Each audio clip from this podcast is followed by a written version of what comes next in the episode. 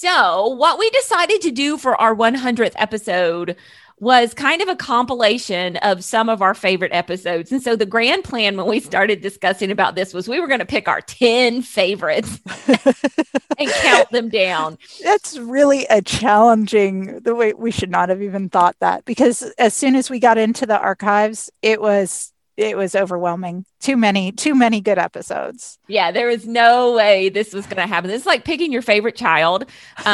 It's just impossible.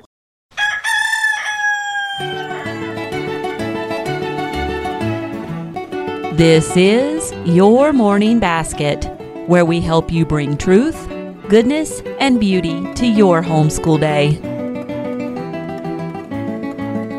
Hi, everyone, and welcome to episode 100 of the Your Morning Basket podcast. I'm Pam Barnhill, your host, and I am so happy you are joining me here today. And yes, I said episode 100. It is so amazing to think that we have been doing this podcast for this long. We are closing in on 2 million downloads of the Your Morning Basket podcast, and we just could not be happier that so many listeners have found out and learned about morning time and morning baskets from what we do.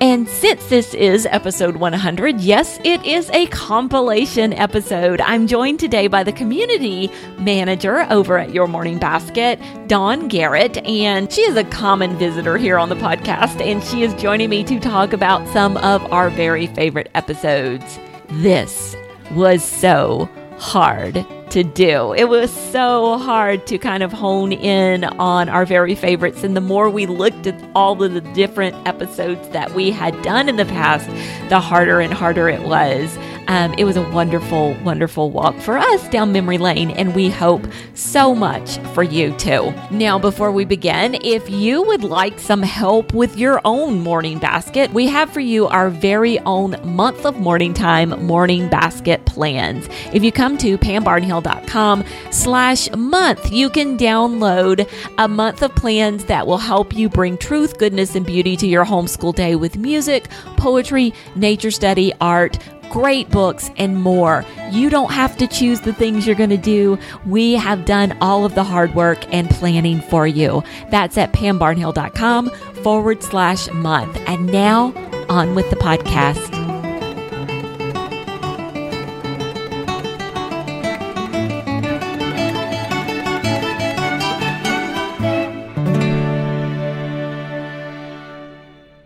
Hello, everyone. And today I am joined by my very good friend and the community manager at Your Morning Basket. And we are going to be talking all about our favorite podcast is Dawn Garrett. Dawn Garrett, welcome to the program. I feel like Kermit the Frog welcoming you. I'm excited to be here, but I'm especially excited for the reason I'm here today, which is to celebrate that you have done 100 of these episodes, plus some special episodes. So I know, right? It's so exciting. So it congratulations. Is exciting. Thank you. Yeah, that's right. Like I've been on every single episode. You have. I need like a medal or something.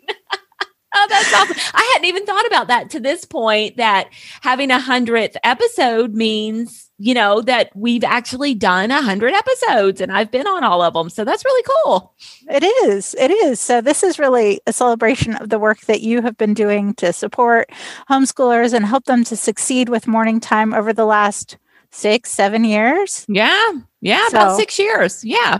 So, that's really cool. Thank you for reminding me about that. And, you know, as we get started today and we start talking about all of these wonderful episodes, and maybe this would be better left for the end, but I've started, so I'm going to go finish now. Like there really is a team behind this. It's not just me who's doing it. We've had some fabulous, podcast producers over the year. Mm-hmm. We've actually had 2. Our current one is Jeanette Pasqua, who's a homeschooling mom. Oh gosh, 6? A homeschooling mom of 6? Oh, 5 or 6? Know. Jeanette, we apologize. A bunch of kids, but she does an amazing job. She does. And then prior to Jeanette, Mary Ryder was our podcast producer. And then she actually was local to me and just fabulous. And then they ended up moving and everything. She had a new baby. And so that was when we brought Jeanette on. So yeah, them. And then we have another assistant, Dorella, who does our show notes, and then you're in on this, and me, and yeah, it's. And we have, does Katie helps out with some of the graphics? Katie helps out with some of the graphics. So yeah, it really is a team effort. When people say, how do you do all of this? I think the biggest thing to know is I don't, I have a lot of help when it comes. And these are all moms who are who like do morning time. Well, with the exception of Dorella, who was a college student, that do morning time and are passionate about morning time. And so I think it's a good thing. It's a really good thing. We're all excited about helping moms succeed. Yes. Oh, yeah. Great. Yeah. Okay. So what we decided to do for our 100th episode was kind of a compilation of some of our favorite episodes. And so the grand plan when we started discussing about this was we were going to pick our 10 favorites and count them down. That's really a challenging, the way we should not have even thought that, because as soon as we got into the archives, it was overwhelming. Too many good episodes. Yeah, there was no way this was going to happen. This is like picking your favorite child. It's just impossible. So yeah, what we punted, Dawn and I are both football fans. And so we're just going to use our football analogy and say we punted, and we came up with a different plan. So we kind of have representative podcasts for 10 different categories. Of shows. And the categories are kind of broad in and of themselves. Most of them are. Yeah. So, and then we cheated because for some categories, we just picked more than one favorite. So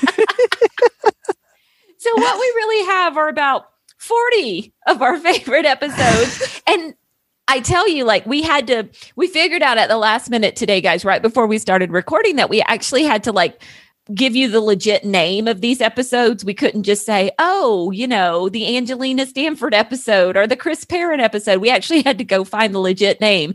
And when I was scrolling through looking at the names, I was like, oh, we didn't even mention that one. Oh, I made a big list of them. And I was like, oh, but in this category, we could have this and this and this and this and this. And Pam was like, we have to keep this to a reasonable amount of time. So so know that there are many others that we would be happy to mention and to share about and talk about because they've been influential in our own homeschools. Oh, yeah. But we had to limit it because we value your time, too.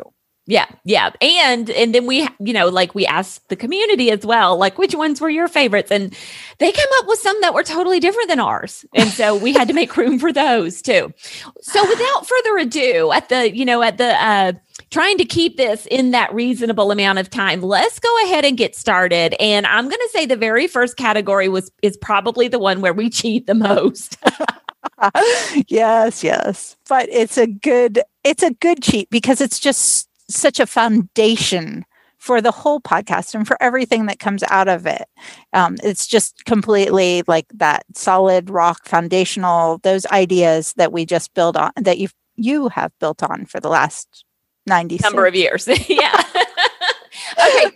So, and it's hard to figure because, you know, Your Morning Basket was on hiatus for a year. And so it's hard to figure out exactly how many years we've been doing this, but right. Our very first favorite episode is actually the first 4 episodes of the podcast. So we are grouping episodes 1 through 4 together. And we feel like we can get away with this because they are that foundation that Dawn was talking about. So if you have ever taken a peek at my book, Better Together, what I did with Better Together was try to distill down what were some of the foundational things about morning time. And if you've ever peeked at my book, Better Together, what I tried to do in there was distill a lot of the things that happen in morning time down into kind of 4 really broad categories. And so what we did when we started the podcast, and at this point, I can't remember what came first, if it was the podcast or the book. I think it was the podcast, but we had already kind of tapped into this idea that there were some foundational things to a morning time or a morning basket. And so what we did is we talked about those things. So we talk about kind of in the first episode, what is a morning time? And then we broke out the 3 R's that we talk about even more so later on. So things like recitation, which is memory work, ritual, and reading aloud. And so that's what the first 4 episodes of the podcast are about. So if you've never listened to those first 4 episodes, I was a newer podcaster. You always hate to go back and listen to yourself. But the content there and the guests there are absolutely so great. And so what we're going to do right now is we're going to kind of play a little montage of those first 4 episodes. And when I chose these snippets, I went for great snippets, but I also went for brevity. So we're going to listen to them one right after the other and then give you a few insights. But yeah, these were so good. It's better to do a little bit than, you know, have a big grand plan and then not do it. That's why I hate to see moms start with a full-blown morning time, because they can quickly feel overwhelmed before they see any benefit of it. And then they quit. So that's not a good idea. But the fifth canon, I think it's the neglected one today, and that is memory. The ancients would talk about furnishing the mind with memory. Isn't that a lovely expression? Furnishing the mind. Mm-hmm. Very much so. And we think about, you know, you could buy a lovely house, but if it's empty, what use really is it? You know, sleep on the floor.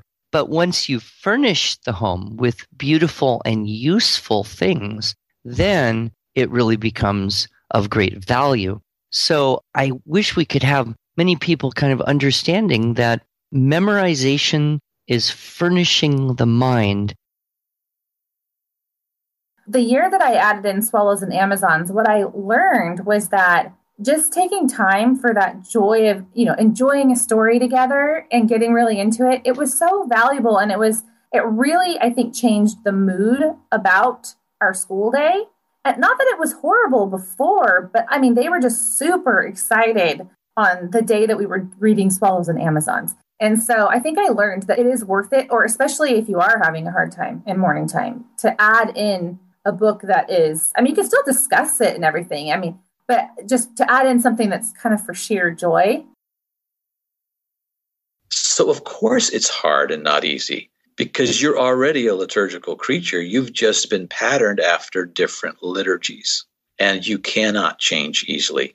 That's why the great educators of the past said it's so important to help cultivate virtues in children when they're young, when you can help cement them so that they could become lifelong practices that become, as it were, second nature.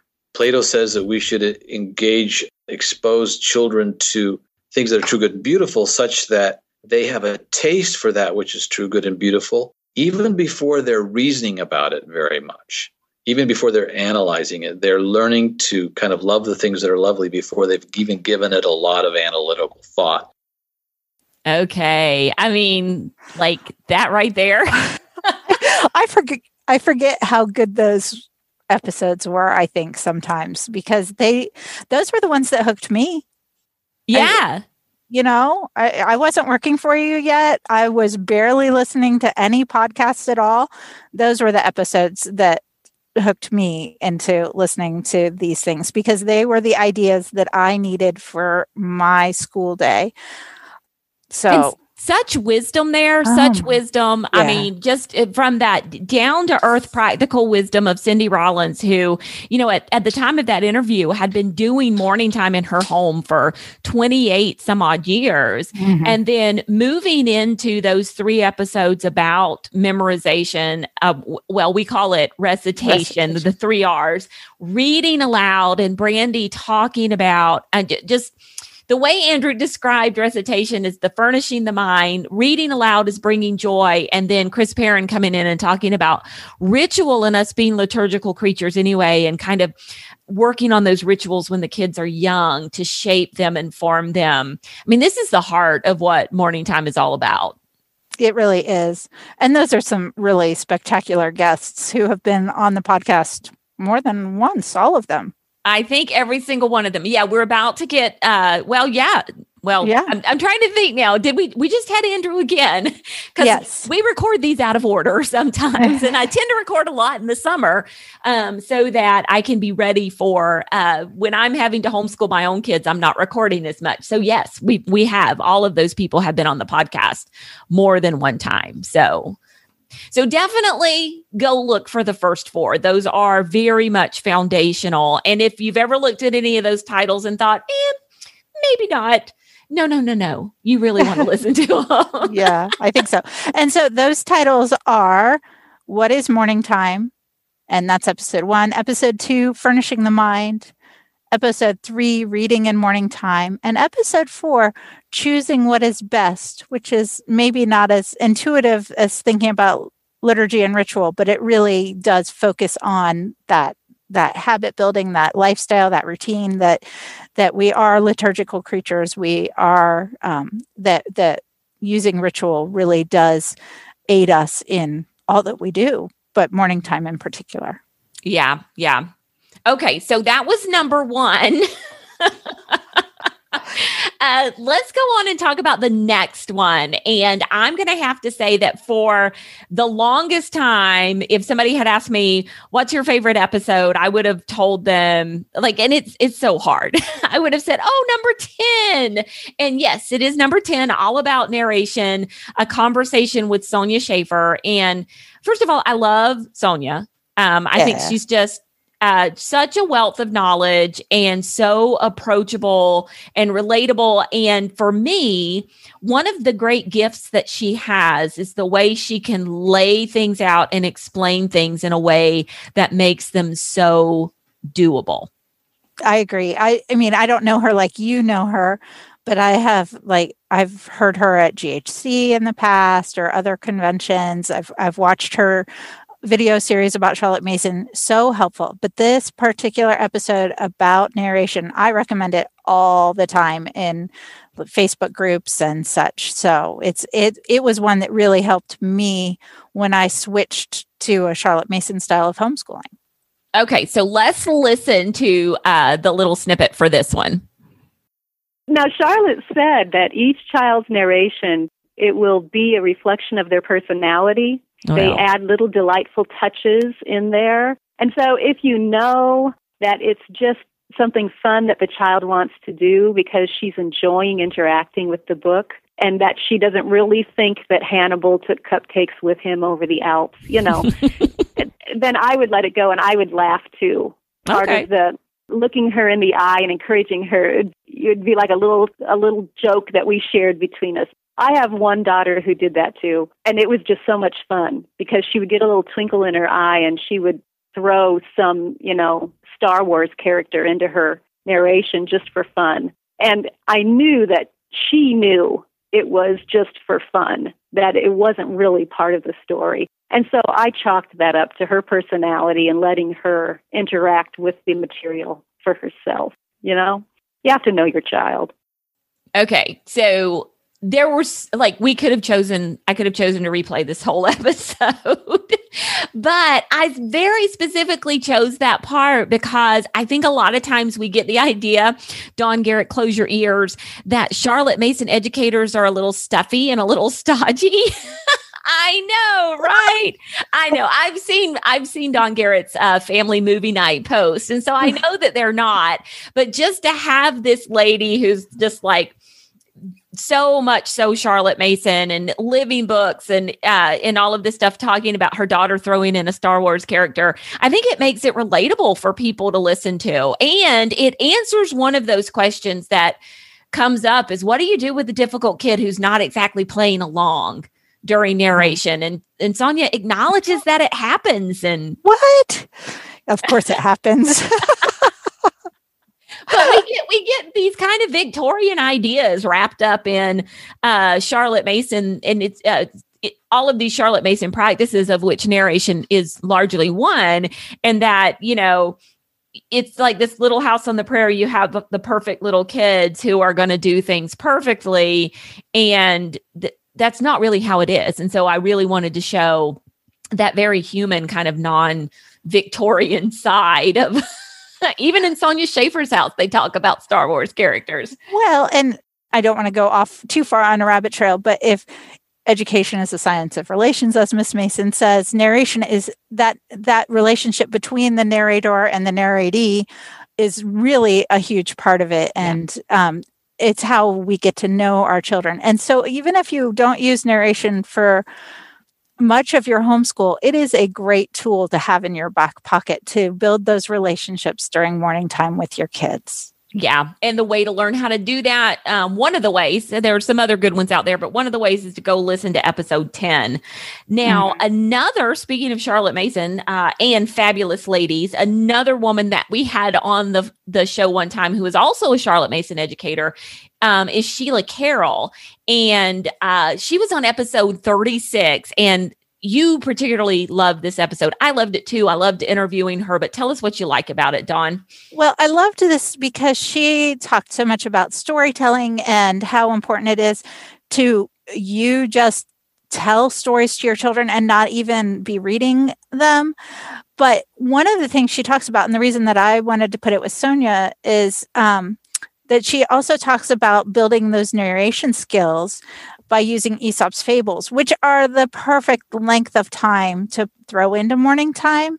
And by reading a fable, having your kid narrate it, they're a perfect amount to learn the skill of narration, to begin that skill. And it just works so beautifully. But I did love that Sheila Carroll episode she talked about so many things about Charlotte Mason education in Africa and what they're doing to build a curriculum for people around the world. And it was a great episode. So many different facets, but I wanted to put it here with Sonia Schaefer, particularly because of the narration piece. Yeah. And so that's episode 36, Invitation to Imagine with Sheila Carroll. And if you love the idea of being a storyteller and telling stories to your kids, that is a really fabulous one to check out. And she talks about getting started simply as well.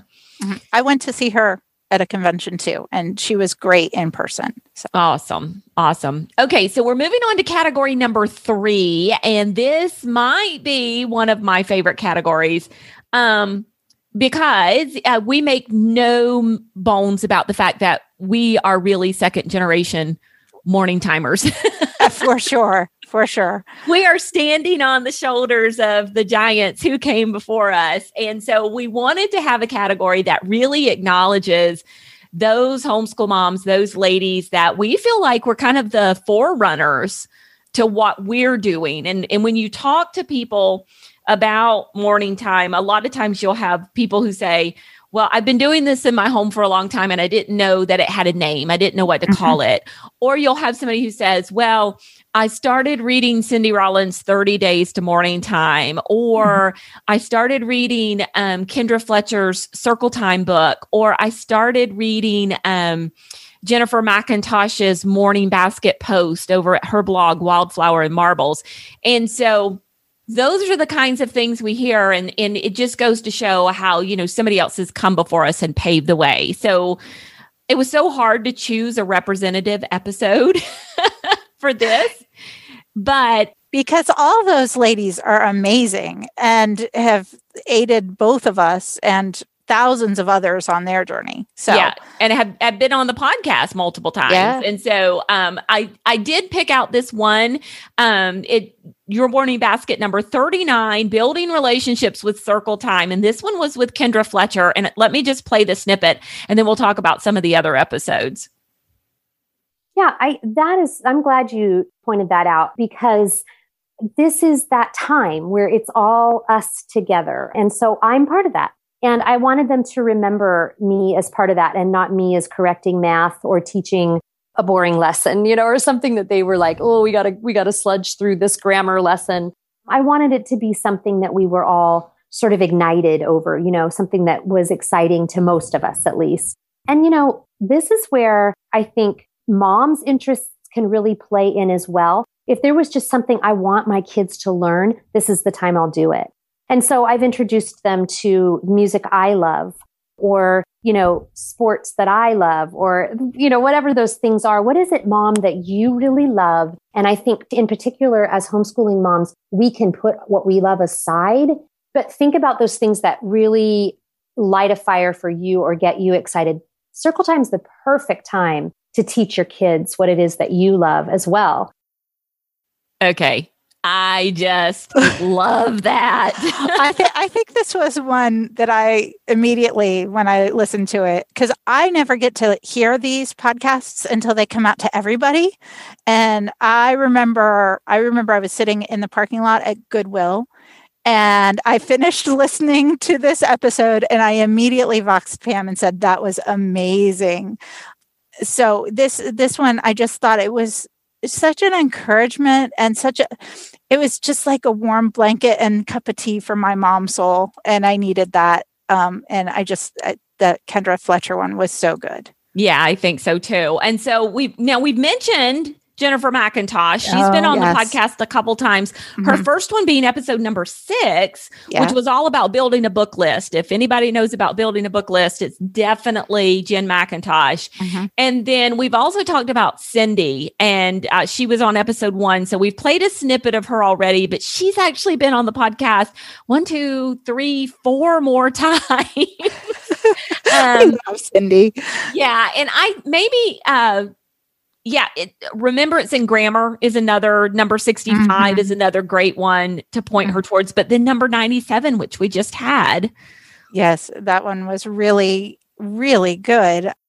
She keeps pointing out the importance of singing in morning time. And that has been an encouragement to me because I've said it on the podcast before. I'm pretty sure I don't sing particularly well, but we still sing every day. And it's an encouragement that Cindy says she also doesn't sing very well, but they still sang every day.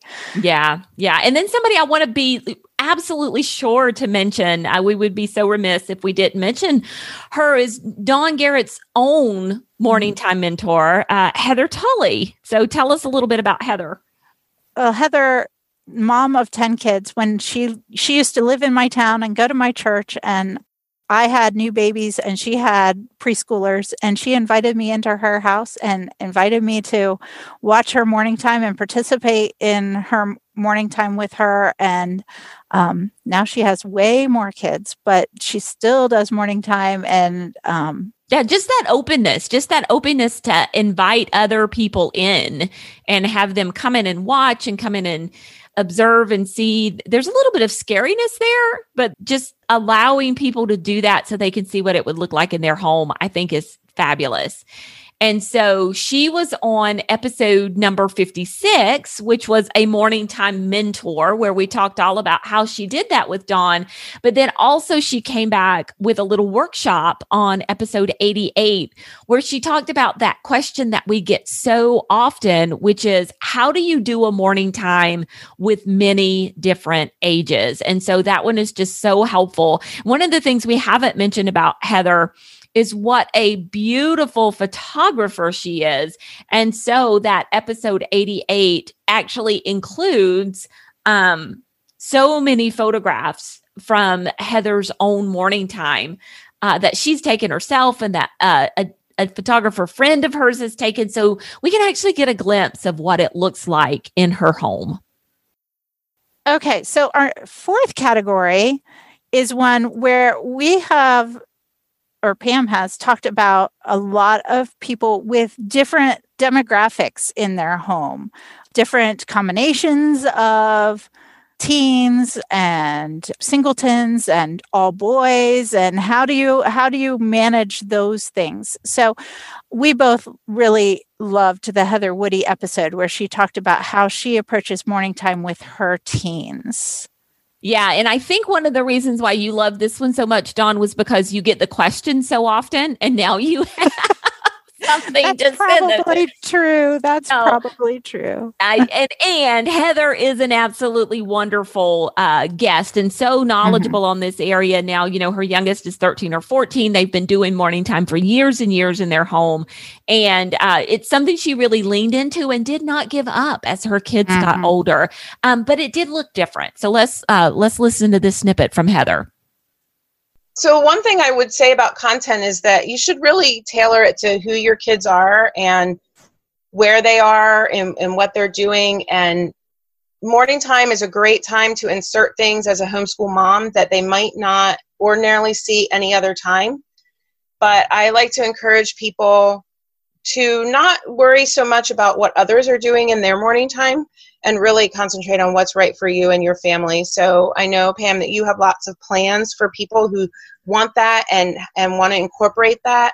But I don't like moms to feel badly because, well, we didn't do Shakespeare or we didn't read something that maybe should be read during morning time, and really just think of it as an opportunity to introduce things that they wouldn't ordinarily get. And by the time they get to be teenagers, their schedules will be pretty heavy with other things. So I kind of like to use morning time as a time of connection and relationship and not worry as much about content. I have no teenagers these days. So, how often do you hear somebody say, well, let's don't worry quite so much about the content. What's really important is the relationship. But there's so much truth to that, especially when it comes to teenagers, is let's take the time to focus on those relationships and let the content be secondary to building those relationships. Mm-hmm. So, and the amount of work that high schoolers suddenly have is kind of astounding. Yeah, it really is. So that was such a fabulous episode. The whole episode is just full of wonderful truths like that. But then we also had morning time and the only child. How often do we get this question? All the time. Lots of people. Why would I even do morning? Well, what does morning time look different when I have only one child? Why would I do this just with one kid? And how? Yeah. All those questions. Your Morning Basket number 47 with our good friend Tina Roman. She has an only child, and so she talks about how she did morning time. And then what does it look like when, it's just a bunch of wiggly boys? And so Your Morning Basket 28 with Kathy White's was also a really good one where we covered kind of that look and feel. What is it like when you just have boys as well? Yeah. Those demographical issues, they can be very broad and appeal to a lot of people, because even though I don't have only boys, that episode about having all boys in your morning time helped me understand my one boy better. Yeah. And I think that that's certainly the thing. I mean, I highly recommend that you listen to all the episodes. I do. There are good things to be had from an episode, even if it doesn't exactly, quote unquote, fit your family perfectly. For sure. So the next one was actually a fan favorite when we asked in our community. And so Dawn and I were getting ready to feature this one. And we were like, what are the commonalities around this one? So we could pull in a few other episodes. And I think we came up with a pretty good category. Our next category is liturgical living. And so we're going to start off with one that Mom said they absolutely love, using the liturgical year as a guide. And this was a conversation with Andrea Kirk Asaf. And I'm probably pronouncing Andrea's name wrong, and she can just reach out to me and let me know that I did. I put the emphasis on the wrong part. But this was fascinating because Andrea at the time was splitting. She lived part of the year in Italy and part of the year in the United States. And she really used her morning basket times during the day, because she had more than one time, as a way to feature the liturgical year in her home and really lean into living that with her kids. And then not only the church year, but also the seasons as well. Mm-hmm. Andrea felt really strongly that, spring should be spring, summer should be summer, fall should be fall, and winter should be winter. And we lose something when we start moving away from the agrarian lifestyles that kind of our forefathers had. So it was really fascinating conversation. Yeah. The natural world year and the liturgical year often go hand in hand too. So keeping them together makes a lot of sense. Yeah. Yeah. And so I think one of the reasons why this episode is so well loved is just all of the different practical tidbits that Andrea shares in here. And so let's play one right now. One of the things that inspired me was the medieval practice of the Book of Hours, which are personalized, customized books, prayer books to mark the hours of the day. And so what I decided to do, because I have such a hard time getting the kids all gathered together because they have their own interests, they could probably educate themselves without me, but I wanted to be involved too. So what I do is I bring them together for meal times, and I peg everything to those meal times. So first we have a prayer associated with that particular hour.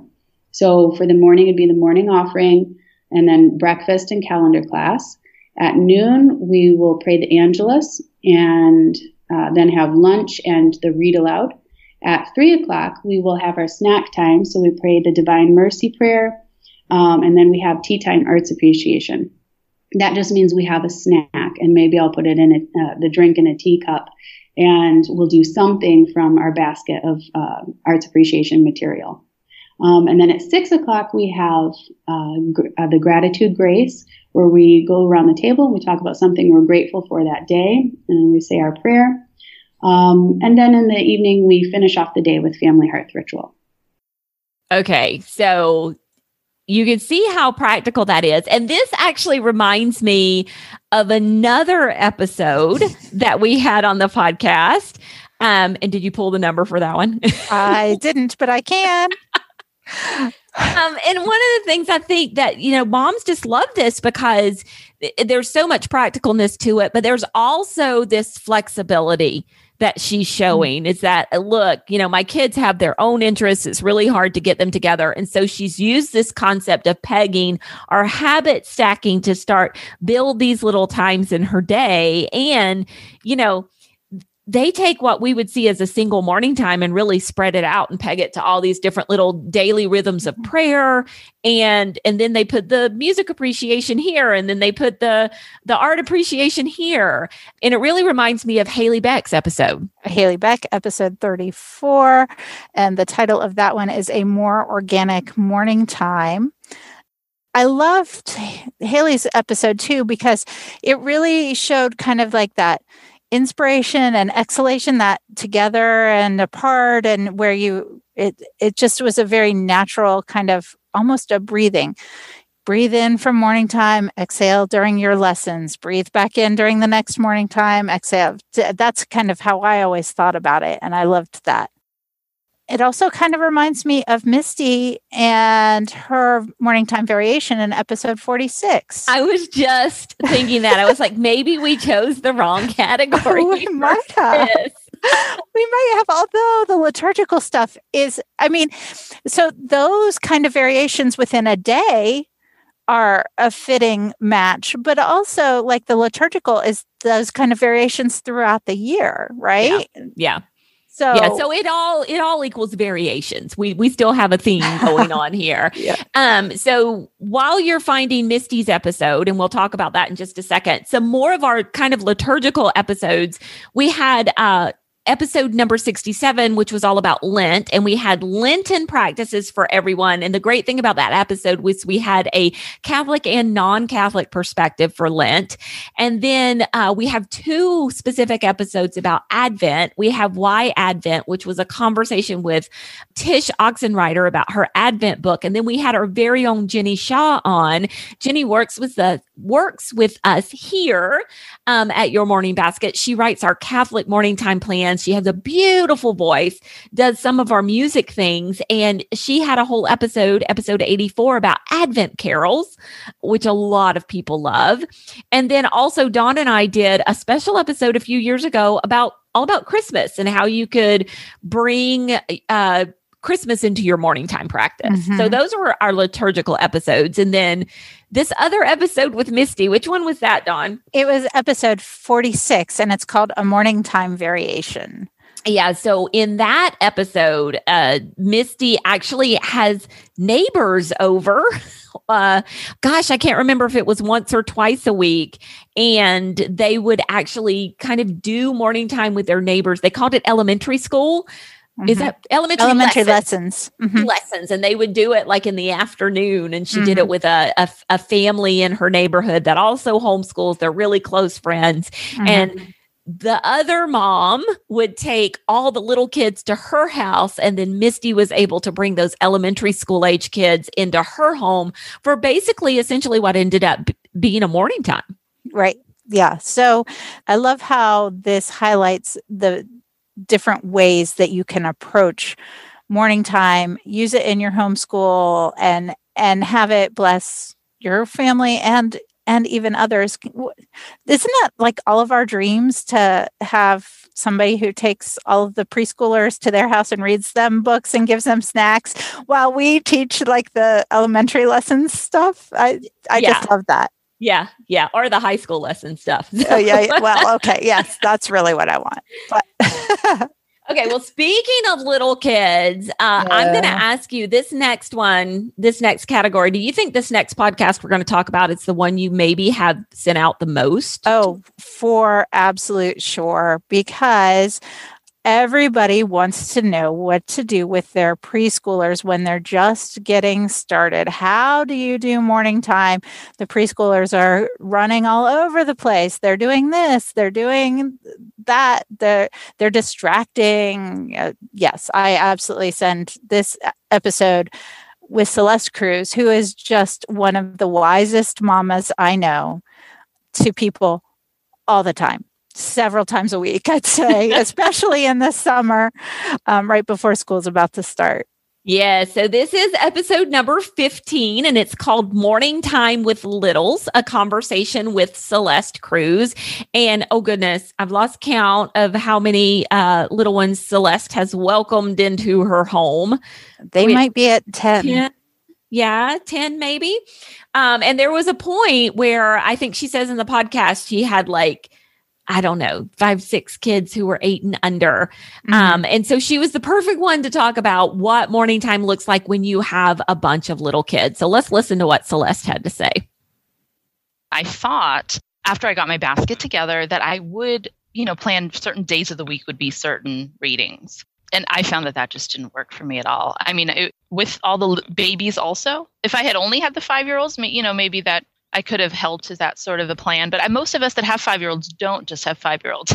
There's usually 1 or 2 or more, younger. You've got the 5-year-old and you've got the 3-year-old and maybe you've got the baby or whatever. So I like to keep it a little bit more flexible. So flexibility, definitely. Requiring that they sit still after, trying to stretch it a little farther. I mean, I would do that once in a while, and I just would find that we weren't enjoying it as much. And since that was kind of the goal, it seemed counterproductive to require that. So we, especially with the toddlers, I sort of got in a habit where if the big kids wanted, the 5-year-olds wanted to keep listening, I would have the toddler head on down and start getting ready to go outside. So they'd be pulling out their boots and, getting their jacket and this and that. It just extended a little bit, not require that they sit in their seat. And so that was definitely going in with the expectation of not forcing them to sit there, because I've done that a few times and it doesn't really help. That's my favorite part. Yeah, such good advice. Yeah, where they go and they get their... I always thought it was Crocs. Maybe that's at a different point, where they go and they pull on their Crocs and they go play in the fenced backyard. And I love that. Yeah, yeah. And she's talking about this kind of give and take there, where even when your oldest is just 5, a lot of times we'll have somebody say, well, I have an 11-year-old or a 12-year-old, and then I've got this 2-year-old, and what do I do? And, even when your oldest is just 5 and you've got these little kids, it's like, let that 2-year-old go ahead and wonder so you can stretch it a little bit for that 5-year-old, because the 5-year-old's still wanting to listen. So anytime you have that situation where you have those older kids who are still engaged and still wanting to listen, and you have a safe way to let that 2-year-old just kind of wander on out and not force them to be there. It's completely okay. Even though we say morning time's for everyone, there's only so much that the 2-year-old can take. Yes. Yes. Yeah. I love this category of doing morning time with young children, because I do think if you have that opportunity to start with your small children, it is a blessing for the long haul. And so Celeste, she just, that episode just kind of exudes her wisdom, and she shares so many helpful things, especially when you're just starting off with very small children. I think at one point she talks about leaving her kids in their high chairs at the breakfast table, and she's reading them picture books. And that's how they started. But if you're starting with, say, kindergartners, Rebecca Zip's episode is just so. Yep. And so that one was from actually last summer. It was episode 76 and such a good episode. Very popular episode. I think a lot of people see that kindergarten word and kind of latch onto it and want to listen to that one. We've noticed probably in the past year or so, one of our most downloaded episodes that we've had. And I'm just so glad that it was Rebecca who came on to do the episode. Yeah. She has just a beautiful way of thinking about how to best serve her kindergartners before they go into a full-time curriculum. So if you're looking for that, definitely make sure you don't miss that episode. Yeah. And Dawn and I will just go ahead and say it, like, morning time is kindergarten. Oh, yeah. Yeah. I mean, that can really be your kindergarten right there. Is this really wonderful, rich morning time with those little ones. And that's just about all you need. So absolutely. Yeah. Okay. I think the next category is probably my favorite category. Well, good. I wasn't quite sure what to name it, but it's like the enthusiastic guest category, or how Pam interacted with the guest category. And so this was one that I really wanted to do. And one of the main reasons that I wanted to do it, we've actually had Professor Carroll on the podcast more than once. Mm-hmm. We're actually highlighting her in this particular category, talking about folk music, but I just love her. She is such an absolute delight. She is one of my absolute favorite people in the homeschool space. Yes. So enthusiastic for what she's talking about. So let's listen really quick and let her talk about folk music. Such an affection for it. Well, and it links the present to the past, doesn't it? Just to use these points. It does. It's variation. You could have somebody singing it at some kind of a national festival. You could have a little child singing it, walking through the woods. Everybody gets to have a folk song. Yeah. Nobody gets to claim, the Juilliard String Quartet can claim the Bartók String Quartets that they might be able to play the better than anybody else, or the Brahms, or in other words, the classical repertoire is not easy. It requires loads and loads of training. It requires hours and hours of rehearsal, as well it should. It's glorious beyond measure. But, a 3-year-old can't participate in it. A 6-year-old can't clap, walk and march to it. Everybody gets to have folk music. She just bubbles over. Her love for her subject is just, I don't know. It just makes infectious. I want to sing, but I promise you I won't. Yeah. So that kind of enthusiasm and just that infectious sharing of it. It just makes you so happy just to listen to her, and that it makes you want to be interested in what she's talking about. Mm-hmm. So just love having her as a guest. Now, I also want to talk about Adelaide Olguin, who is with TalkBox.mom, and she's very similar to Professor Carroll. She is. She was on episode number 54, Natural Foreign Language Learning, talking all about learning foreign language in morning time. And that's maybe not as obvious of a thing to put in your morning time, but you've done that, right? Yeah, we totally have. And Adelaide just, first of all, she knows her stuff. Like, she knows her stuff inside and out, up and down. And she has a way of explaining it and expressing it that just makes you go, oh, wow, I never thought about it like that, but that is absolutely right. So that's just one of the things I love about her. Now, aside from very enthusiastic guests, we've also had a couple of other guests that were just a lot of fun to have on the podcast for various reasons. One of those was episode 18, Making Math Enjoyable, really. And on that episode, we had Kate Snow. And I love to tell this story because I had about that time released a blog post called Why You Shouldn't Start Your Homeschool Day with Math.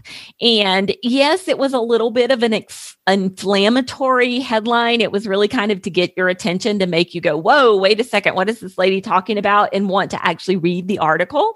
And yes, I have a lot of math lovers who have sent me, I wouldn't say hate mail, but you know, they admonish me for having that. And just for the record, if your kid loves math, I totally think you should start your homeschool day with math. But that's kind of the point, right? Right. That you should be starting your homeschool day with something that you enjoy.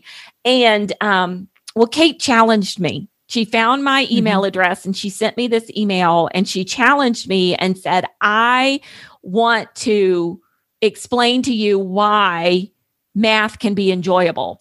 And I said, you know what? Why don't you come on the podcast and do it? And it's a great episode. There are so many interesting and beautiful things you can do with math that are outside your math curriculum. And Kate takes you through the ideas. It's great. Yeah. That was a lot of fun. So definitely just... She's a fabulous guest. We've had her actually back in the membership a couple of times to teach classes. She's always a fabulous teacher to do little morning time activities with the kids in the membership.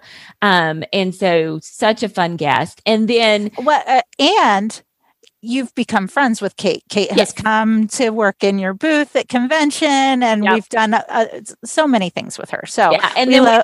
We love to refer people to her if they're like, how do I know which math curriculum do I need? How do I know where to get started?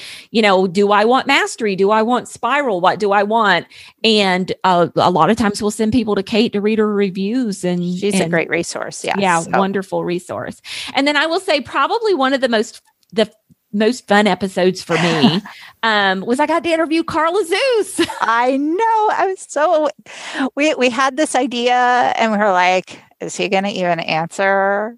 And then he did. And we were so excited about it. And then Pam interviewed Carl, and she came to me and she said, it was such a good episode. Yeah. And she was right. If you're not familiar with Carl Azuz, he actually hosts the CNN 10. It used to be CNN Student News, and they've changed the name to CNN 10. It's a 10-minute long news show that CNN produces every day. And Carl has been the host for, goodness, 10 years or more. I think we talked about it in the episode. And his passion is for objectivity and journalism. That's really where his passion lies. And he's so outspoken about it. We talked a lot about that in that particular episode. The name of the episode is Your Morning Basket 82, More Than Just Pun and Games. And that's because he ends every episode of CNN 10 with a ton of puns, which is, he writes. Yes, that he writes. Exactly. I was astounded. I was so impressed. Yeah. So he was so much fun to talk to. Once again, so passionate about what he does and so good at what he does. And so that always makes for just a wonderful guest on the podcast. Yeah. So, all right. We're moving on to, we're up to eight. Section 8. We can't call it episode 8.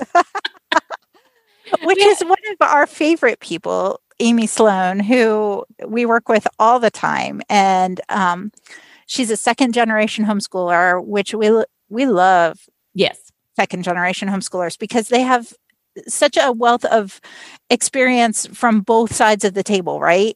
And Amy talked about memory work from mom's perspective on that episode. And I was going back and listening to that a little bit today even. And I just love listening to her and her enthusiasm for what she does for morning time with her kids.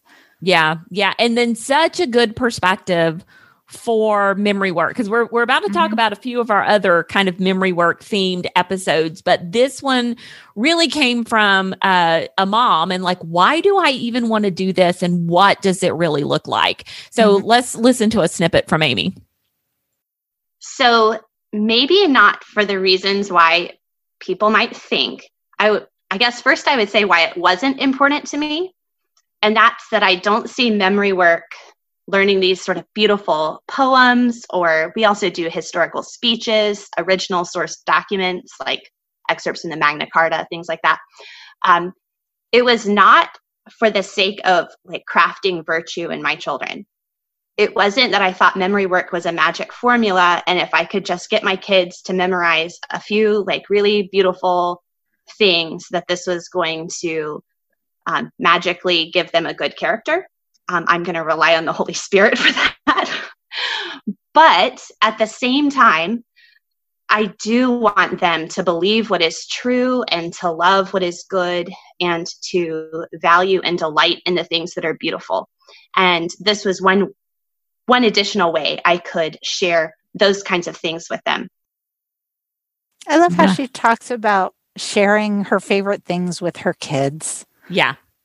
Yeah. Mm-hmm. And just, you know, that like, she's got to rely on the Holy Spirit, but she's got to do her part. She's bringing her basket. She's doing her part. And yeah. So, and then this episode was also filled with just practical application of what memory work looks like when you have, you know, 5 kids and your oldest is 15 or 16 and your youngest is, you know, maybe 6 or 7, and how can it actually work? Well, and she makes her memory work a lot more fun.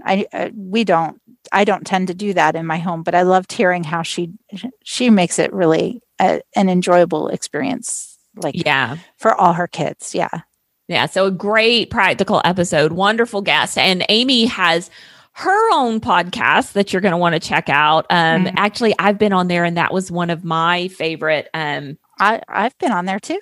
Oh, we've both been on there. So we have. Awesome. So her podcast is Humility and Doxology. Yes, Humility and Doxology. Go over there and be sure to check that out, and we'll add a link to it in the show notes. So, other memory work episodes. I have to say, Dr. Kevin Vost was another favorite. Now, of course, we've already talked about Furnishing the Mind #2 with Andrew Poudois, but Dr. Vost, this actually kind of started a little movement at Your Morning Basket. It did. You do your memory palaces, and the kids in the community, they eat them up. Yeah. So this was episode 24. It was a new /old look at memory work. And what Dr. Vost did was he came on and he talked about the ancient practice of memory palaces and how you could use this, this idea of a memory palace, or putting crazy, fun, zany images into these locations, whether that be a mental location. When we do them in the Your Morning Basket Plus membership, we actually do it using a picture. We do mental images onto a picture so I can show the kids on the screen. When I do it here at my house, we actually get up and walk around the room and put the mental images in different locations around our house. But it's actually a way that you can memorize big pieces of scripture, poetry, information, whatever. Absolutely. Listen to Dr. Vost. It's a great episode. But Pam has a Morning Time Methods video showing her doing this with Olivia, I think, right? Yeah, so that would be a great thing to add to the show notes too. Yeah, we can add that one to the show notes as well, as that little video. And this has become such a big popular thing in the past couple of years that Sarah McKenzie actually uses this method to memorize her talks now. Oh. That's amazing. Yes, so much fun. And so you really can use it for large bits of information. And it was something that I'm like, okay, how do you know, I can do it with little bits of poetry, but how do you do it with a talk? And so I've been working on it as well, and it totally works. So, wow, that's amazing. Yeah, so much fun. Okay, but let's talk about Shakespeare. Let's talk about Shakespeare, because Ken Ludwig wrote his book, How to Teach Children Shakespeare. And in that, he definitely highlights about memorizing parts of plays, lines from Shakespeare, and he teaches a whole system for how to do it. And he was on the podcast for episode 21, Why Shakespeare?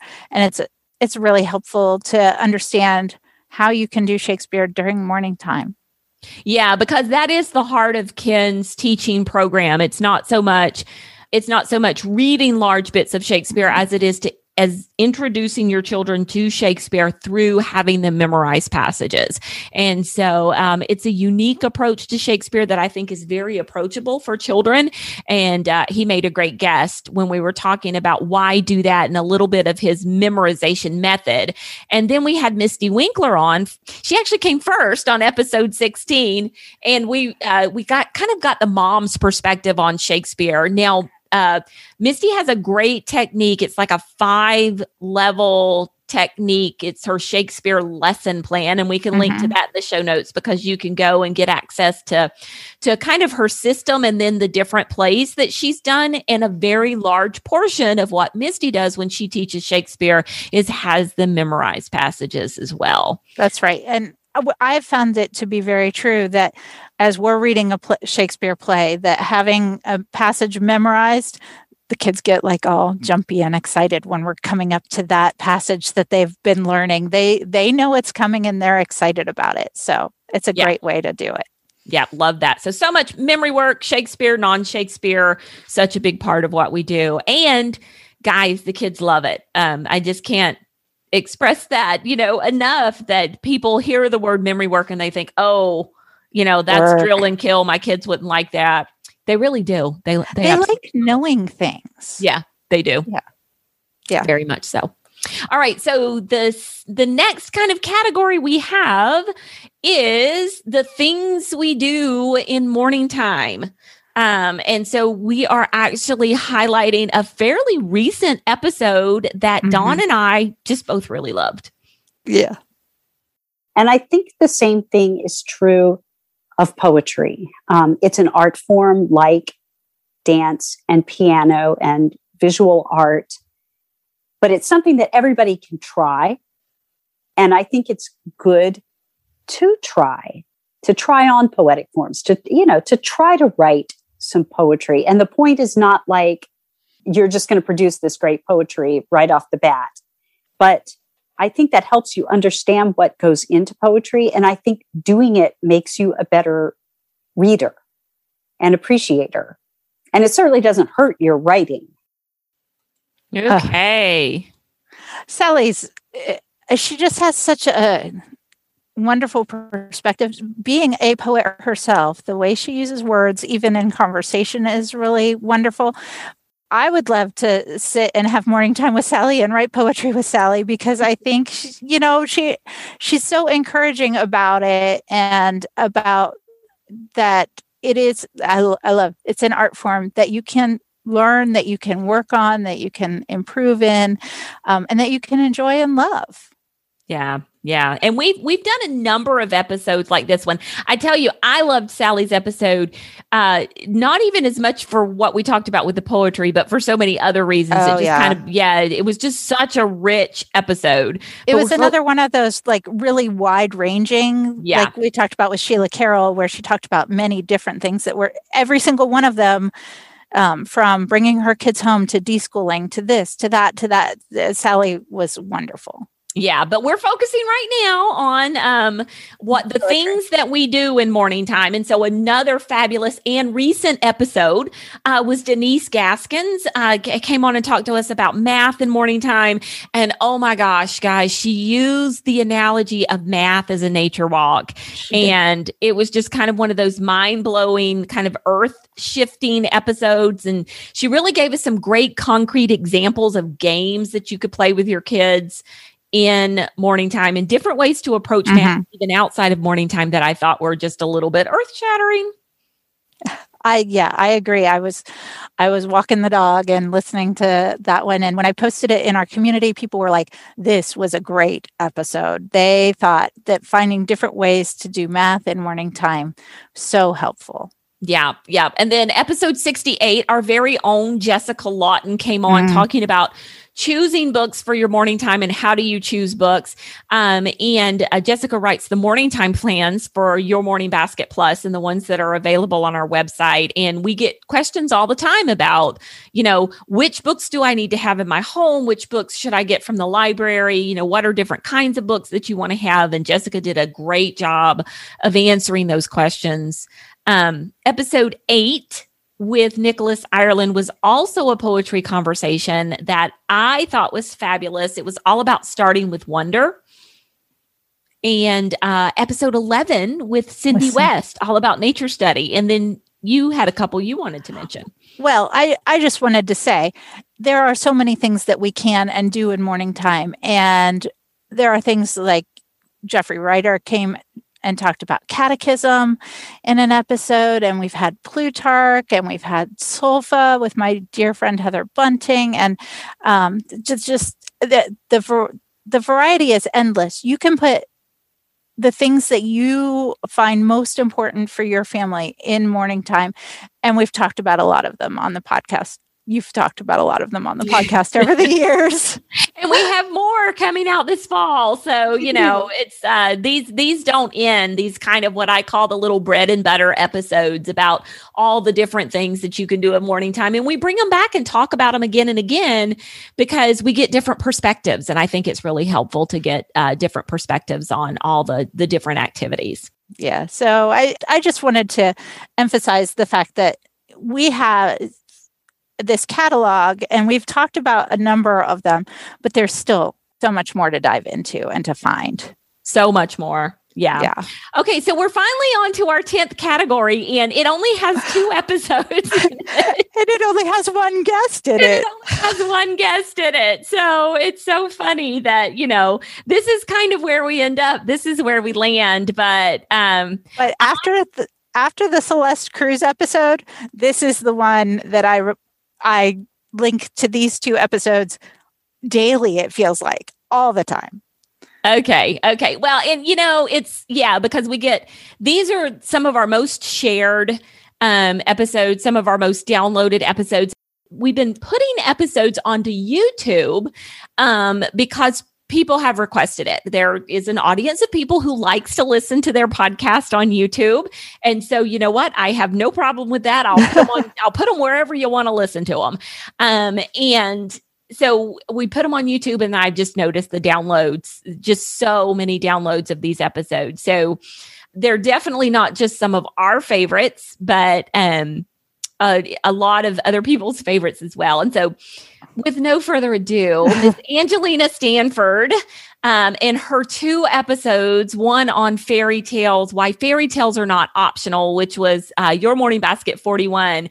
And then we had her back again for Your Morning Basket number 60 to talk about the truth about myth and mythology. And, you know, as in the homeschool community, we get a lot of questions. Why do we spend some time on these kinds of stories? And I think Angelina did a fabulous job of answering that. So let me play this snippet for you. This one was from episode 41, Why Fairy Tales Are Not Optional. So there's a lot of spiritual themes that are in fairy tales too. So you can talk about, you know, just sort of these like childlike fears and the universal stories that are being told in the fairy tale. But then there's also the whole other realm of the spiritual side of things. You know, one of the reasons that I think fairy tales are so incredibly important now more than ever is because living in the modern age, we have a tendency to think of what is real as what can be experienced through the senses, right? What I can see and touch and feel and hear and taste. For us, that is what is real.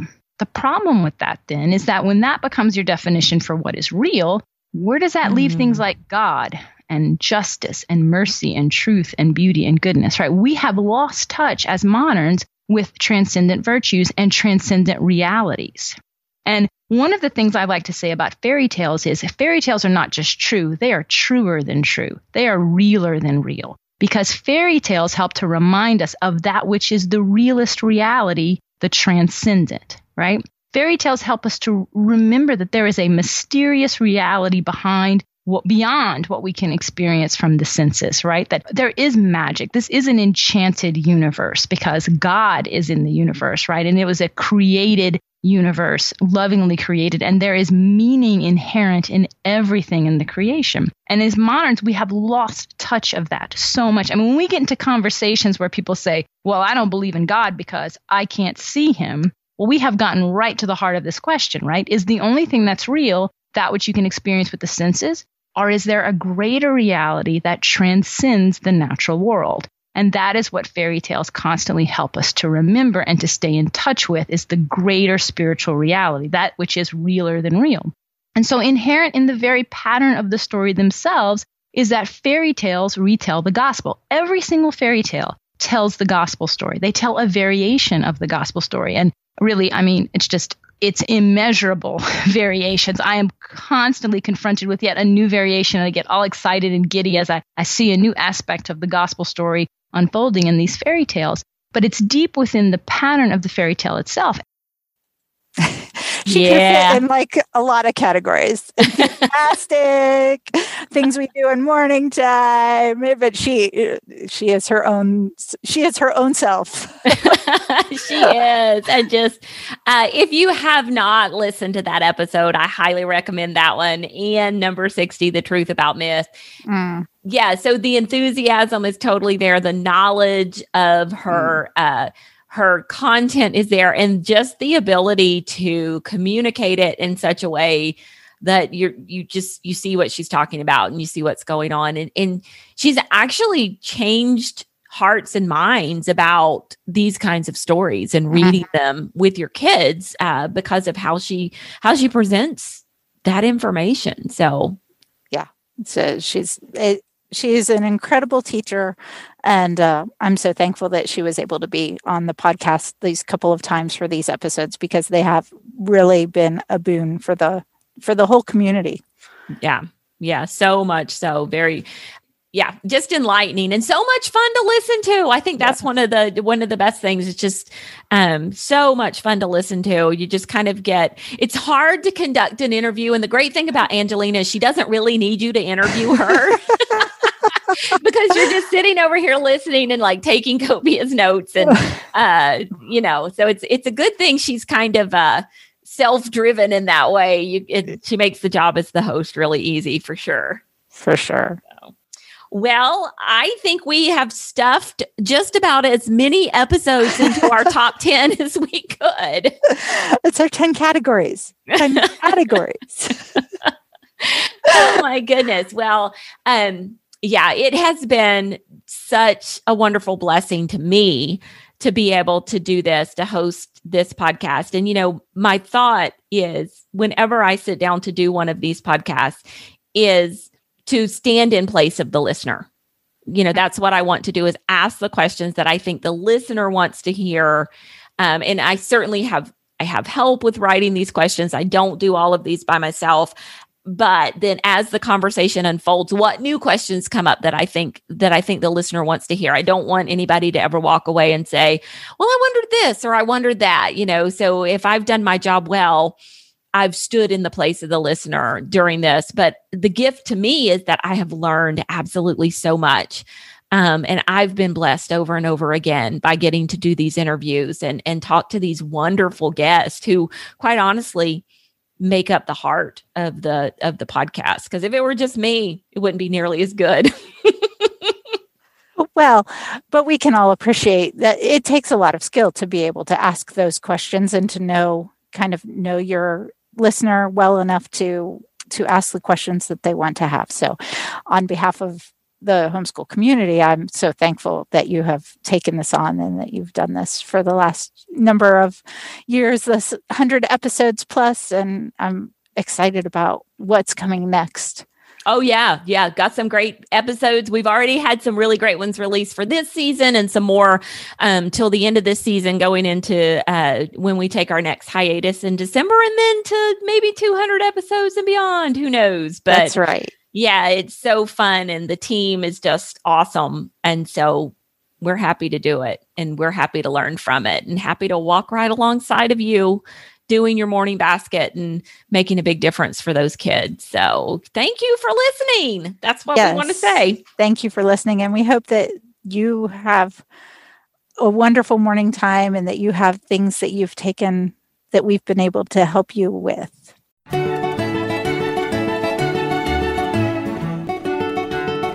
And there you have it. I hope you enjoyed episode 100 just as much as we enjoyed putting it together for you. And I hope that we and you are all around for the next 100 episodes of the Your Morning Basket podcast.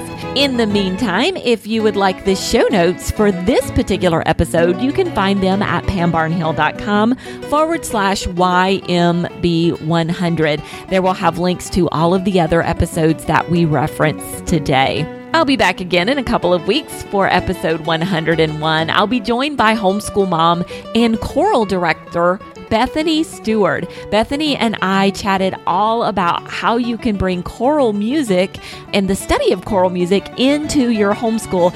And we talked a little about singing, but we're mostly talking about how choral music can enrich our study of history, the humanities, stories, poetry, and so much more. I think you're really going to love this episode. Until then, keep seeking truth, goodness, and beauty in your homeschool day.